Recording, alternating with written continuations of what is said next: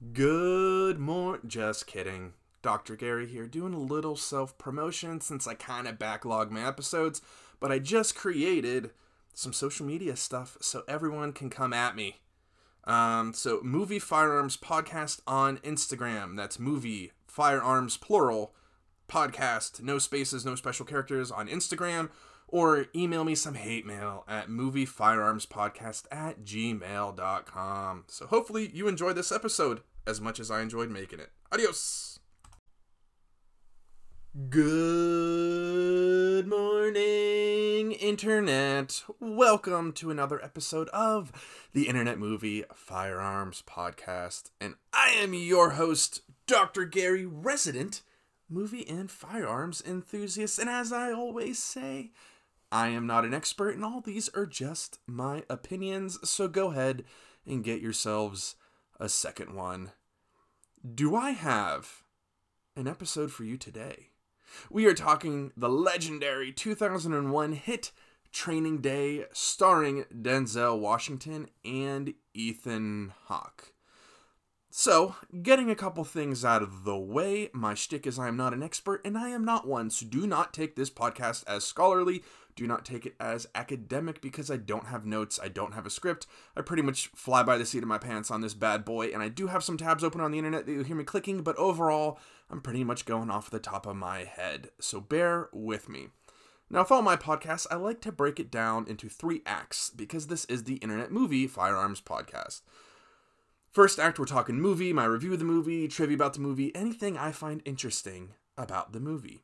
Act two, we're talking guns in the movie, how they use the guns in the movie, any trivia about the guns in the movie. And my favorite, as always, Act three, where we're chatting what I would pick.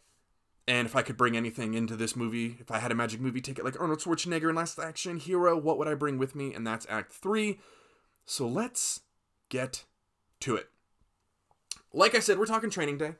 Uh, and also, full disclosure here, uh, this is the second time I'm doing this podcast because last night I recorded the training day one and I recorded, oh, what was it, John Wick. Because um, I watched both movies very recently. And sometimes I will kind of go back and re listen to parts of it just to make sure that the audio is okay and nothing screwed up. I have 38 minutes of talking about the Training Day movie and it's all blank audio. There's nothing. So hopefully this one works. I also noticed on the John Wick one, there's some jumping and skipping. So something's going on with my computer. I don't know what it is.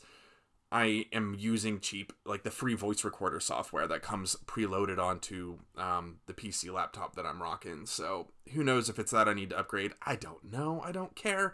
And like I said before, this laptop I bought um, for my wife to, to work from home. And once like the subscription services all expired on like all the free stuff it comes preloaded with, it's like just glitching out. So I need to go back and like clear out all that old programs like McAfee and all that junk. So I think that's locking everything up. So hopefully this one works. So take two on training day. Um, the last one probably was garbage anyway, so I guess it's better to, to try this again. So let's get into the movie here. Uh, we are talking training day. 2001, like I said. And like I said, starring Denzel Washington and Ethan Hawke.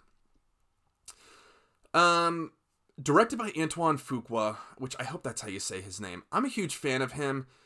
Um, and then written by David Ayer, who generally I'm a fan of as well. But if you remember or listen to my Tax Collector podcast, he did a garbage job with that movie. So, like, this is his first big one, and he did a bunch of other good movies too. So, let's talk about the plot first, and then I'll get into the production and the actors and all that good jazz. So, the plot of Training Day, just as the name sounds, it is a training day for a rookie LA LAPD police office. Oh my god. Is LAPD police officer the same as like ATM machine where you're like saying? Los Angeles Police Department police officer? Um so narcotics unit. Denzel Washington is a seasoned narcotics officer and may be corrupt, may not be. You find out as the movie goes on. And he's taking on a rookie by the name of Jake Hoyt, played by Ethan Hawke, who's pretty much by the book rookie. Um, and you know, Denzel Washington plays this really cool, convincing guy, and he becomes eventually, spoiler alert here, um, kind of the anti hero. And with this movie, I'm not going to say spoiler alert bunch. If you haven't seen this movie by now, um, what are you doing? You know, go see it. It's great. And I, I'm jumping ahead of myself here with the review of it, but so Denzel Washington takes Ethan Hawke under his wing and says, "You have 24 hours to prove to me you have what it takes to become part of my narcotics undercover division." And adventure ensues. Um, the plot is a little bit spirally, if you will. I mean, it's always going in one direction, but it's spiraling as it goes because what happens is is they have these like little mini adventures as time goes on these plans unfold and denzel washington's pretty much driving these events to happen and what you find out is denzel washington is a corrupt cop and he accidentally killed somebody in vegas part of the russian mafia or the russian mob and they want to kill him unless he gives them a million dollars so he's like secretly trying to you know move these chess pieces around the board to get money to pay them off and um, spoiler alert it doesn't happen because Ethan Hawke's character kind of gets suspicious and isn't, you know, starting to go along with it at first, and then it's like, mm, this isn't right. I shouldn't be doing this. And then there's a big showdown at the end. So great movie. It is pretty gritty. Um, I think it has like two. I think I saw on one of the trivia things 210 f words throughout this movie.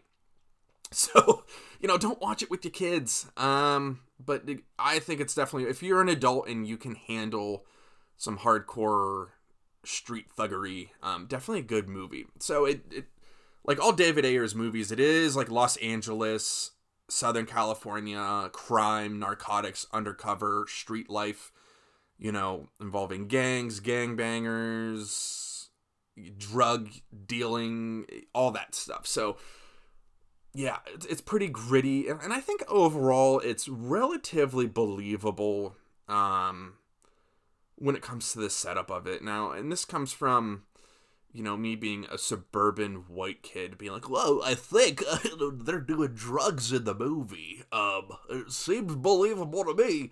You know, I'm not an idiot. I pay attention. I've had some jobs working both juvenile detentions and drug and alcohol counseling, so you know, I- have seen some of it. I- am aware of, of what happens. So I'd say overall pretty believable as far as uh, the overarching how it works. And it loosely is, I don't want to say it's based off of a true story, but it is based off of like the real world crash units. Um, which I actually looked up what crash stood for. And it's, this is funny community resources against street hoodlums. street hoodlums. If I love acronyms, it's almost like it's self-given nickname. Like they're like, we want this awesome acronym, and they find any words to throw in to kind of make it make sense because they want like, oh, let's call it the crash unit. Yeah, that's cool. What should we call it? Oh, let's throw hoodlums in there. You know, it's just always so funny. You know, it, again, it's like giving yourself a nickname that you think is awesome until you actually look into it. Like, wait, you named yourself what? Um, so yeah, the crash unit came out in 79 to combat a bunch of gang problems in LA, and then eventually was disbanded in 2000 because of um, and their involvement in dirty copness, like scandals with uh, murders, robberies, police brutality, evidence planting, and participating in gang activity. So widespread police corruption within the Rampart crash unit of LA, and I guess it all came around about in 1997.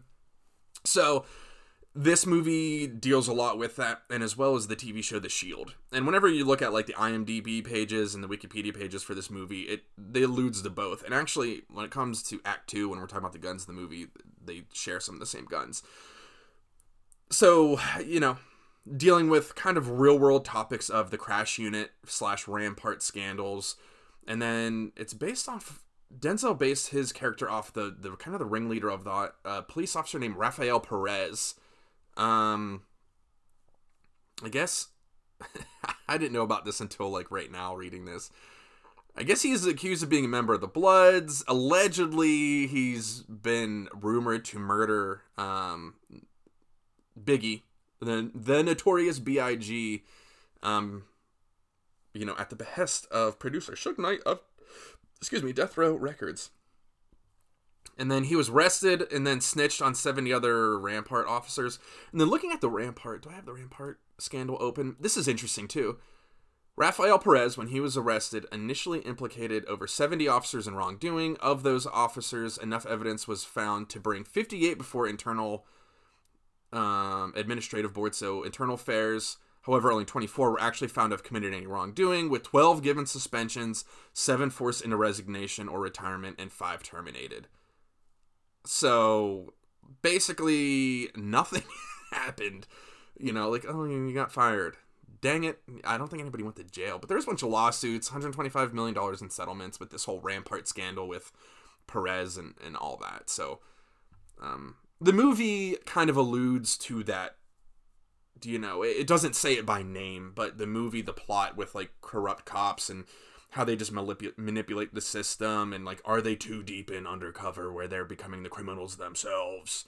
Um, that theme is throughout the movie. So i talked enough about that. I'll get rid of that stuff. Uh, i'll get rid of the page for the crash unit so, and I guess the crash unit was eventually um, changed into LAPD Gang and Narcotics Division, and that's what they refer to it as in the movie um, Training Day, which came out in 2001, which would be pretty accurate since Crash was disbanded in 2000. So it'd be right around that time when they were filming it. You know, the name Crash Unit um, was was done, did, gone. Um, so that's the plot. It's really good. There's some decent action scenes. Um, some of it is a little harder to watch than others. Uh, good movie with some nice twists and turns. I, I I'm a fan of it. Um, budget of $45 million box offices of $105 million so it made some decent money um, i think this movie hits above its weight as far as like i I think nowadays it's held in very high regard, and I want to say Denzel won an Academy Award for Best Actor, and Ethan Hawke was nominated for Best Supporting Actor. So I think nowadays it has aged very nicely. I, I would say if most people had like a list of movies, you know, top 100 movies you have to see before you die, I bet you Training Day is on most of those. So even though it wasn't like just setting records in the box office, it did well it's regarded as one of the better movies and and I think Denzel Washington even said that this is like his favorite actor that he played was um, Alonzo Harris um, kind of the corrupt anti-hero cop sorta. Um, so let's talk about the the production a little bit. So directed by Antoine Fuqua who I really like. He's from Pittsburgh. He does great stuff. I'm gonna click on him here and see what else he's done. So he's most famous for Training Day oh, he's done a ton of stuff. Uh, Replacement Killers, Training Day, Tears of the Sun, King Arthur, Shooter, Brooklyn's Finest, Olympus Has Fallen, The Equalizer, also with Denzel. And then he did, I believe, oh no, he left that project. Southpaw, um, Magnificent Seven, again with Denzel Washington and Ethan Hawke both, which I always like when directors and producers bring actors back because it always kind of shows like, oh, this person is a decent person to work with for the most part. You can assume it. Um, so I always like to see when people keep working with the same people over and over again. Um, and then he also does The Resident, which is a medical drama on Fox, which I'm not really into that style of TV shows. I'm not into dramas, um, but I do like The Resident. I will admit, I like that show. So everything that Antoine uh, Fuqua touches, I like. So he's in it, or I'm sorry, he directs it, and it was written by David Ayer. So I mentioned David Ayer before. He wrote Training Day and Fast and Furious, which both came out in 2001. So he was just crushing it with some Los Angeles underground kind of movies. Um, SWAT, Harsh Times, Street Kings, End of Watch, Sabotage. So like all gritty crime dramas. And then he got into directing a little bit, and he did Suicide Squad, Fury, Bright on Netflix, all pretty good. And then he comes out with The Tax Collector, which was pretty garbage. So normally he hits it out of the park. Sometimes he doesn't with The Tax Collector, which was Garbo. So I wanted to mention him to give him some redemption for how much I poo pooed on The Tax Collector. Um, and he was in the Navy. Kinda cool there. He was a squid. So, yep, that's David Ayer. And then everybody pretty much knows Denzel and Ethan Hawke. I'm not going to go into them a whole bunch. They're awesome. They hit it out of the park. But let's get into. Let me make sure this is still filming or er, recording. Allegedly, when I talk, the little thing moves, so it looks like it's recording my voice and not just recording blank things. So let's hope this. I don't have to do this three times because I probably just skip it if I do. So one thing I started um, is I'm going to start reading some of the fun trivia from IMDb. So just because some of them are pretty interesting. Of note, a lot of this stuff, I think anybody can throw these in there and then people upvote and downvote, kind of like Urban Dictionary in a way. So, I mean, it's even less moderated than like Wikipedia. So some of this stuff may be wrong, and some of it I'll even be like, I don't think that's true. but they're kind of fun. So um, let's get into some trivia. So during the scene when Jake plays cards with the Latino gangsters, so in the middle of the movie, or towards the end of the movie, um, these are all going to be spoilers all throughout this if you haven't seen it. I again, I don't know why you're listening to this if you haven't. Um, there's one dude named Sniper, one dude named Smiley, and then the one actor who plays Hector in Fast and Furious are kind of playing cards and messing and taunting Ethan Hawke a little bit before they kind of beat him up and almost kill him. When they were filming that scene, Antoine Fuqua, I guess, just gave them instructions to do a bunch of random stuff and didn't tell Ethan Hawke what they were going to do to kind of add to that tension. I will say it is very frustrating when you know I, don't want to say gangbangers, but like people mess with you that way. Like when I used to work juvenile detentions, we had some kids who were like some hardcore gangbangers. Not all of them, but some were. And they would mess with you a little bit, and you're like, I know you're messing with me, but I'm trying to, you know, not escalate it, and it, it's very frustrating. So Ethan Hawke's character in that scene, I can just I can feel his frustrations because I've been in situations similar. Obviously not the same kind of stakes, but yeah.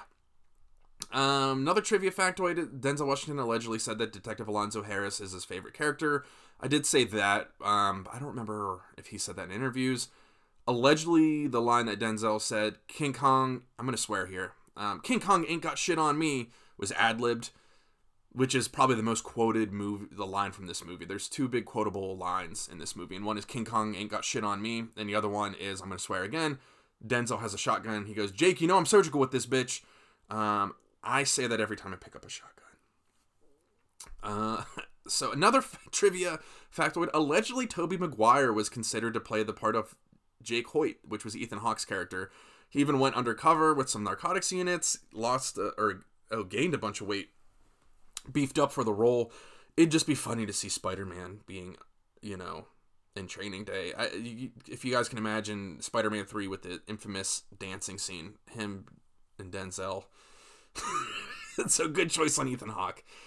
Um, allegedly, another trivia factoid. Allegedly, in some of the neighborhoods they were filming, some of the gang members allowed them to film if they were allowed to be extras in the movie.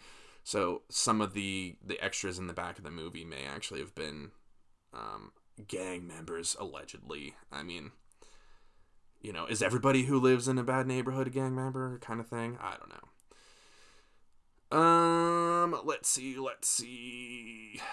Oh, oh, oh. Yeah, Denzel Washington decided to give his character the same look as LAPD officer Rafael Perez, who I talked about they kind of have the same. Denzel got the same haircut and the same like goatee and all that as Officer Perez. I don't know. I didn't look up any pictures. I couldn't find any pictures of Officer Perez like in street clothes to see if you know that nice leather, long leather jacket that Denzel wore throughout the movie was kind of there. But Denzel definitely plays it cool. I mean, he's a cool dude in this movie. Um, what else? Oh, and there's some Easter eggs. Allegedly, the license plate to Alonzo's car is a throwback to or a nod to Officer Perez. I, I don't know. Oh, sorry, my phone just went off. And I don't know where it is. Nothing important. Cool. Um. Oh, oh, oh. Allegedly, Eminem was offered to play Jake Hoyt, Ethan Hawke's character, but he was too busy involved with Eight Mile. But Snoop Dogg and Dr. Dre are in it, and we'll talk about them with the guns.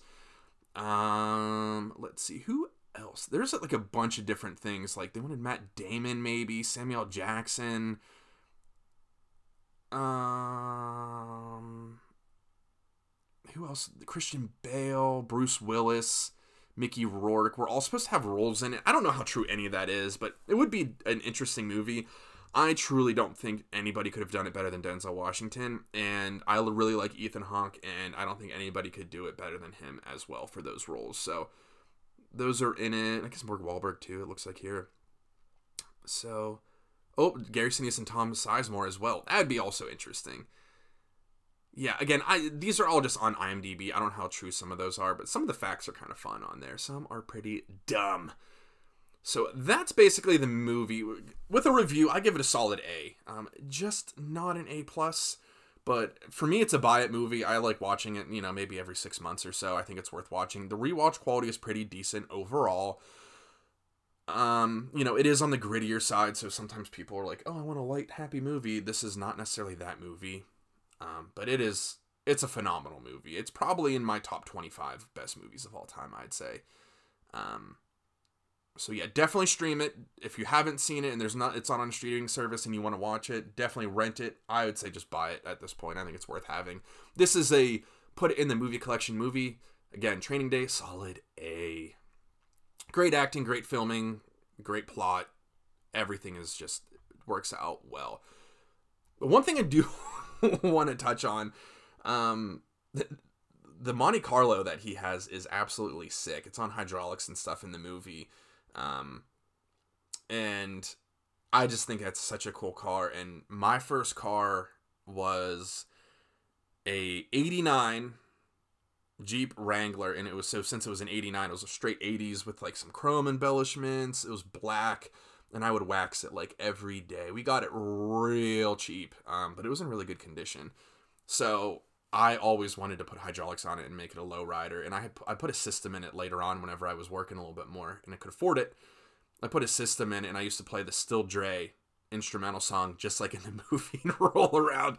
So, you know, suburban white kid be like, "Oh, look how gangster I am with my uh with my Jeep and my Still Dre. I'm almost exactly the same as Denzel Washington." So, clearly a little bit of embarrassing moments there for me with this movie. So let's let's get in Act Two. Let's talk the guns of the movie a tad bit. Let's see how far I'm in. Twenty minutes in. We're timing is doing a okay. And it sounds like it's still recording audio. It says it is. I hope it is. Um, let's see here. So let's start with basically hero guns. Or or shall I say anti-hero guns? Um Denzel Washington's character carries he dual wields them in shoulder holsters, so they're kind of hanging out by his um, obliques underneath his jacket the whole time. Smith and Wesson 4506s. So Smith and Wesson, I believe the 456 is a third gen. I think third gens all have four four numbers. Um, now when it comes to Smith and Wesson, they're they're a full metal series. They have first, second, and third gen. They all kind of loosely look the same. They look kind of like up. Oh no, ad, get out of here. God, I hate ads. I'm turning my speakers off. And let's see if I turn my speakers off, it still looks like I'm recording audio. I'm being paranoid. Sorry, everyone. Um, so the Smith & Wesson first, second, third gens all kind of look like modern 1911s, and they function relatively similar to 1911s. But instead of having a single action only trigger like in 1911, they have single action, double action with um, various safety decockers, things like that. So I'm just looking at this page real quick. I can't see anything. I believe the 4500 series is a third gen. I want to say the first gens are two digits, second gens are three digits, third gens are fourth digit, four digit code numbers. Not sure. Um, but yeah, let's go with it. Let's just say it's the third gen. Either way, stainless, full metal, double action, single action, hammer fired auto pistol. They are awesome. They are single stack though, so they do only hold eight rounds. So kind of like your 1911, just a little bit more modernized. Um, but again, he dual wields them, so he has like 16 rounds of 45 on tap with that gun. Pretty darn cool.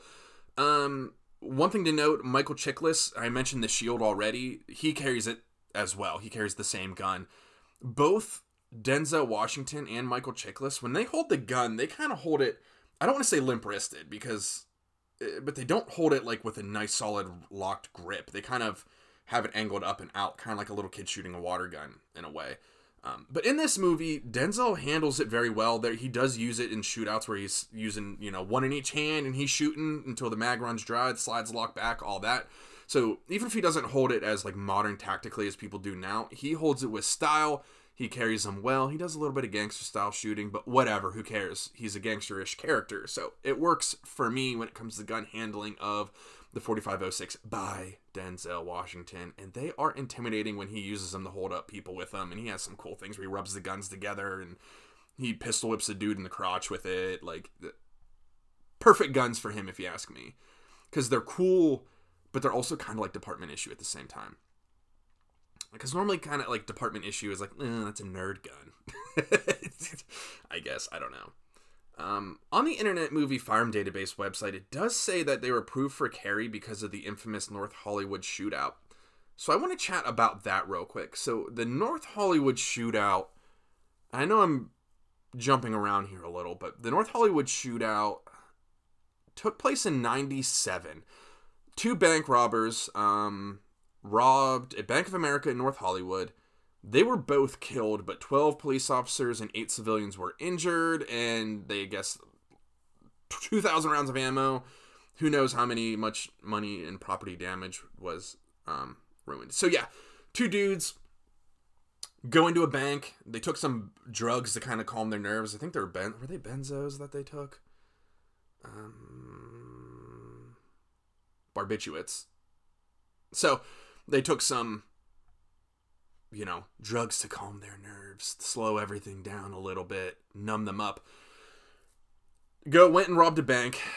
Um they had some like body armor and then they modified other body armor for their like arms and legs and they had a Norinco AK-47 so Norinco 56 um Bushmaster Dissipator AR-15 variant also I think they had an HK91 as well, and I think a Beretta was listed. But they decked themselves out in this homemade body armor in a way. Robbed the banks, didn't get away, got in these big shootouts. The cops were carrying like little baby 9 millimeters, 38 special revolvers, and maybe a, a shotgun. So they were not able to penetrate the body armor. So the cops are like launching rounds into them. And then the two bad guys had, again, an AK 47 and an AR 15 variant pretty much were kind of unstoppable in a way, you know, to an extent. And from I watched a documentary on it when I was a kid, uh, whenever they were doing it. I guess some of the cops were going into um, like local gun stores buying like hunting rifles and stuff and, and trying to get arm up themselves, you know, um, to get these guys. And I don't remember how they eventually get in the shootout and how I guess the SWAT members come up and they eventually killed them. I I'm not going to read into it too much, but yeah, so basically the one internet page on the guns is alluding to the North Hollywood shootout, which basically the the LA police were undergunned carrying their little dinky revolvers and dinky pistols. And I want to say the Miami shootout was around that time too. Paul Paul Harrell does a really good um, video on YouTube about the Miami shootout. And I think that's one where the FBI decided why they wanted to go from like revol 38 special revolvers to the 10 millimeter, which eventually switched to the 40 Smith and Wesson, and that's a whole other story. And I'm not going to get into it on this podcast because I'm already rambling enough, you know, veering off on detours. So, one of the guns that was then allowed to be issued to police officers in LA would have been the Smith and Wesson 4506. So, accurate for him to have it, and it's kind of cool to see the not cool, but interesting to see the backstory of why certain department issue guns were now becoming around instead of people carrying the plain Jane, you know, uh, 38 specials. Officer Hoyt, so Ethan Hawke's character carries a Beretta 92 FS, and it's mentioned in the movie, you know, Denzel Washington calls him up, um, Alonzo Harrison says, hey, do you have something you can con- conceal carry? You have something for a pocket carry? He goes, oh, I just have my department issue Beretta, and he says, okay, that works fine, bring that, meet me at the diner. So Officer Hoyt carries it the whole movie. He uses it, you know, p- during his cop stuff, he uses it, you know, pointed. You see it a lot he handles it well. And during that scene with um, playing cards with the three Latino gangsters, um, he does like drop the mag, rack a bullet out of it, and catches it. Does some cool guy stuff with like manual of arms. So pretty accurate there as far as manual of arms and how he carries it and uses it um, with his old school Weaver stance. So Beretta 92, big fan. Um, then there's a stainless Beretta that one of the guys from the car- narcotics unit carries. It's the Beretta 92 FS Inox. Beretta uses inox as stainless. I don't know if that's stainless in Italian or that's they just act like it is, but yeah, it's a stainless Beretta 92. And like I said before, the Beretta 92, full size combat duty carry nine millimeter open slide design, hammer fire, double action, single action for the most part. And it was the service, United States military service handgun from like 85 to most recently, whenever it was placed by the SIG 320. So it's in the movie. Um, you do have some Glocks in the movie as well, and you can't have a cop movie without a Glock. And as I always say, a Glock is a Glock is a Glock, and if it's black and it's square, it's a Glock. However, it makes me out to be a liar because there is a stainless Glock in this movie, so it's not black and square, it's silver and square. Um, and it looks like they're all Gen 2s because they don't have slide. Um, I'm sorry, they don't have um, rails for like lights or lasers. Don't put, don't put a laser on your gun. They don't have rails for lights on, on the dust cover, and they don't have finger grooves. So I assume Gen 2. Um, and most of my buddies who are issued Glocks, they're all Gen 2s and they're haggard. So I assume they're issued Glocks Gen 2s in this as well. So a couple Glock 17s throughout. Um, there is a Glock 19, and Snoop Dogg's character has it.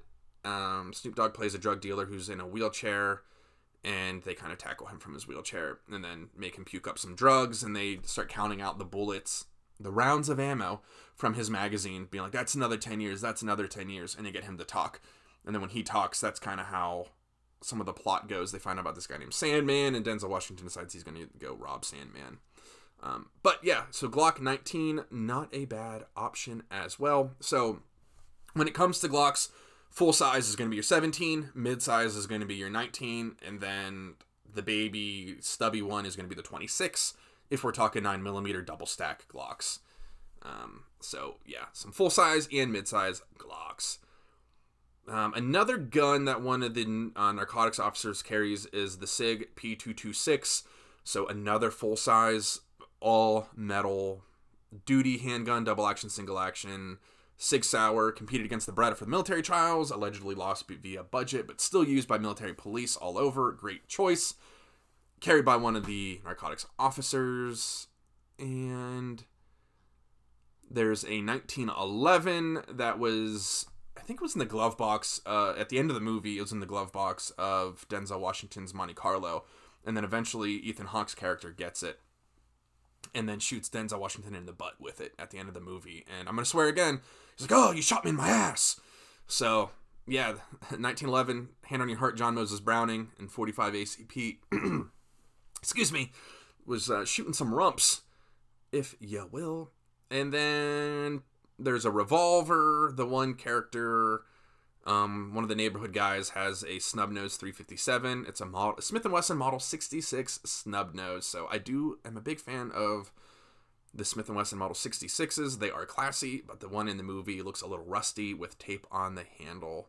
Um, still good snub nose revolver, all the same in 357 Magnum, um, and it's kind of used at the end in the last showdown. And then one other gun that's kind of interesting that actually gets some screen presence Intratec Tech 38 over under pocket pistol. So in the movie they call it the Stinger. And well the one character Roger who they eventually like kill and rob um as part of their corruption police corruption. Um he has two little double-barrel derringers made by Intratec, which I believe is the same company because the the Intratec Tech 38 is the same that makes the Intratec Tech 9. So your Tech 9 submachine gun, kind of more cheaper Saturday Night Special style. Um, little Derringers in 38 Special that he has. Again, they call them Stingers in the movie, and they use it to kind of, after they kill him with a shotgun, um, which you can see like the buckshot holes, they kind of does a good job special effects wise with the, the bullet wounds. They shoot the dude in the stomach through his bullet or in his bulletproof vest, and one of them goes on the hit him on the side and it goes through. So in the movie, they do use the Derringers um, to kind of set up a justification for murder, if you will. Um, one of the narcotics officers, played by Dr. Dre, um, H&K MP5A3. So we're getting some machine guns now, which I think there's only one in the movie. Um, the usual H&K Heckler and Koch German-made submachine gun from the 60s. It is awesome. Roller delayed blowback. Probably the most iconic submachine gun of all time. And it's the A3 because it has a collapsible stock. So pretty darn cool submachine gun. Not a bad option to have if you're a narcotics officer and or SWAT officer. So I wouldn't mind having one there. Um, now let's get into shotguns. So Ethan Hawke's character uses a Mossberg 500 cruiser, so pistol grip pump shotgun Mossberg 500. Like I've said a thousand times before, when it comes to shotguns in movies, if it's a pump, chances are it's a Mossberg 500 or a Remington 870, and it's kind of personal preference. Allegedly, if it was an LAPD one, it should have had the heat shield. I don't know about that because I thought heat shields were only for trench guns and or to look cool on the internet. But I guess the LAPD did issue heat shields on their Mossberg 500 cruisers, and Ethan Hawke's character did not have one on his shotgun. Either way, doesn't matter. Cool shotgun, obviously not bad for clearing rooms and stuff like that. But yeah, 12 gauge with a pistol grip and no stock is really going to be a wrist breaker. They do use it to kill Roger, um, which is a shame, but pretty cool. And then Denzel, when he's surgical, he, I'm surgical, Jake. He's surgical with his Remington 870 pump shotgun. Again, another pistol grip pump with the heat shield and the uh, bayonet lug trench gun on the front end. He has it in the final showdown at the end of the movie. Denzel Washington's character has it under his bed. Um, and he go, jumps down and grabs his Remington 870, and some awesome gratuitous use of it in a shootout in the house with that 870. So, um, pretty shotgun heavy, which makes sense because we're talking duty guns here you know, police, a lot of times you're talking duty sidearm, pump shotgun, and maybe an AR 15 is pretty much standard issue for a lot of departments. Maybe not as much AR 15s at the time when this movie came out, but yeah, so shotgun heavy. And then there is a double barrel sawed off shotgun um, that they use with like tape on the handle and all that. The three Latino gangsters. Um, Smiley, he uses it to um, hold up Jake and almost kills him in a bathtub with it until they find out that like Officer Hoyt actually saved his niece from a raping earlier in the movie. So something kind of come full circle. So yeah, there is a sawed off shotgun that makes some screen presence as well. And then the only real big rifle in the movie is the AKM SU Krink so stubby submachine gun version of the AK-47 and 7.62 by 39, and the Russian mafia. A bunch of them jump out of a black van and light up Denzel Washington's character at the end of the movie and kill him because he wasn't able to get the um, money in time. The one bad guy wasn't able to get money to the other bad guys. So, yeah, realistically pretty pistol heavy. So we're talking some duty guns. So some Smith and Wessons, some Berettas, some Glocks, a Sig thrown in there, and then you know an MP5, a couple pump shotguns, and an AK-47. The gun handling in the movie, I think, is pretty decent for what you would expect. You know, it's not like super choreographed, and they're not doing anything super flamboyant, but um, it, it's what you would expect probably to like look good for the movie but also be like relatively believable when it comes to like manual of arms and what you would expect like police officers how to handle guns and stuff so i think it, it pretty good job. Everything is pretty believable. I don't like cringe too much at any of the weapons handling in the movie. Um, everyone seems to know how to hold the gun pretty well overall. So that's act two. Um let's make sure i'm still recording. Oh i am allegedly. So let's get into Act Three. Let's talk my favorite guns in the movie, what I would pick, and um, if I could bring anything into this movie, what would it be? So of the guns that they have, I I would really like the Smith Wesson 4506s just because I like Smith Wesson third gens, and they look so cool when Denzel Washington's character has them dual wielded. Um, but in the movie, like generally they're using it for police work, and even if it's crooked police work, it's it's that same style of like small houses. You're not in mil- like in combat to where you're like firefights with multiple, you know, a whole division or company or platoon, right? It's it's kind of like raiding houses, things like that. Um, there is a big firefight where they're fighting off a couple gang members while they're after they rob a house and running away. And then I guess you can say that there's the Russians like four or five Russians get out of a van with AKs. So I mean, but realistically, a, a duty gun would be nice. So something that has like reliable, decent capacity, also a little intimidating would be nice as a narcotics officer. Um, you know, something that really raises some pulses and says you mean business without being too flashy. You know, I don't want like a chrome plated engraved 1911 or like a gold plated um, AK, but you know, something with some intimidation factor. So I would initially really think the Smith & Wesson 4506 would be what I would want, but again, it's a single stack. It's just a step above in 1911. Um, did I say hand on your heart, John Moses Browning for the 1911? I don't know, but I'm doing it now. Um, and initially I would want the MP5 as my submachine gun because you know 30 round mag it's compact it's reliable it's just a great gun especially if you're doing police work swat style stuff right but because this is training day and i do love the line i'm surgical with this every time I pick up a shotgun, I'm going to go with Denzel's loadout. My primary and secondary, I'm going with what Denzel Washington's going with. I'm going with that pump action Remington 870 that he has, so that way I can say nonstop, I'm surgical with this. Maybe not the most practical, but they use shotguns well in the movie, and you have to do it. It's training day. You have to pick a shotgun. So I'm taking a pump action pistol grip shotgun, and as my sidearm, oh, what do I want to go with?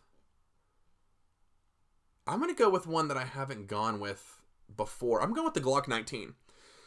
I know it's not very intimidating, but it's concealable, especially if you're doing narcotics work. You don't want to have to wear like a whole duty rig or anything like that. It's nice to have like a moderately concealable gun. It still holds 15 rounds of 9mm. And I always kind of say like I don't shoot Glocks as well as I shoot other things. I was shooting a Glock 19X at the range um, yesterday, and I did really well with it compared to what I normally do. So you know, maybe I'm starting to get a hang of Glocks a little bit better. Just they do have a weird grip angle and weird trigger, so give me the Glock 19, give me the pump action shotgun so I can be surgical. That's what I'm going with in this movie. You know, not super intimidating. The shotgun's intimidate intimidating, but the handgun is kind of plain. So, but useful. Now, if I could bring anything in, I know the movie came out in 2001, but I'm going to pick some modern stuff. And I'm going to kind of break away from the shotgun here a little bit. I'm going to go with a CZ Scorpion Evo 3. So little CZ submachine gun. I think they're intimidating looking. They look very tactical. They look very futuristic without being obnoxious and gimmicky looking. So I think that CZ Scorpion not only does it mean business like performance wise, excuse me, it looks like it means business. So I'm going with it. I'm doing hipster style, right? Since LA is all about gentrification of the hipsters, I'm doing hipster CZ Give me the CZ Scorpion Evo 3. Oh, and for a sidearm, I'm going to keep it CZ just to keep it consistent. And I'm going to go with the P07 Duty. So initially I was thinking, oh, maybe I'll do the P09 because it holds 19 rounds of 9mm. But it is a big handgun. So I'm going to go with the mid-sized, polymer framed, hammer fired, um, double action, single action, CZ, P07. Holds 15 rounds, like the same size as the Glock 19, but it's hammer fired. Sweet single action trigger on those CZ P07s. They are intimidating looking. They're a little tactical looking. They're kind of angular lines, all that. I think, you know, if I'm a narc officer and I'm doing some crooked cop stuff, pulling that bad boy out, I think it. I think it. It's pretty scary looking, you know, compared to some other like a Glock, which is kind of just like a looks like a Toyota Camry of the firearms world. So, yeah, give me Give me some CZs if I'm picking anything for this movie. I know you could get them in. You could not get them in 2001, but you can get them nowadays, and it's my podcast, so I do what I want. So that's basically the movie. That's Training Day 2001. I give it an A. I like everything about the movie. It is gritty, and it is kind of alludes to some things like with the North Hollywood shootout. It alludes to the Rodney King riots. It alludes to the Rampart Division and the crash units and all that stuff of LA, all that crazy things going on. There's some throwbacks to that from when this movie came out. I give it an A. I think it's worth buying. I think the rewatch quality is there. I love Denzel Washington. I love Antoine Fuqua. I like David Ayer, and I should say I love David Ayer too, and I love Ethan Hawke. So the, the people involved in the movie, I think, did an, a phenomenal job of the guns in the movie, they did a good job with them. And if I was picking anything from the movie, give me a Glock 19 as my sidearm and a shotgun to be surgical as my primary. And if I could bring anything in, I'm taking a CZ Scorpion Evo 3 and a CZP07 to be a hipster. So, as always, this is Dr. Gary signing off. And here on the internet, we are practicing our First Amendment to practice our Second Amendment. And I'm probably gonna start throwing some blurbs in there in the in the future podcast. But I am working on making an Instagram. I am setting up an email for anybody to email me about things because we are starting to get a couple hundred downloads. Um, and I'm getting like six countries, half the half the states in the union. You know, it's it's doing pretty well. So be prepared for some you know, social media shout outs and stuff. That way people can get a hold of me if they want to to say, hey, you suck.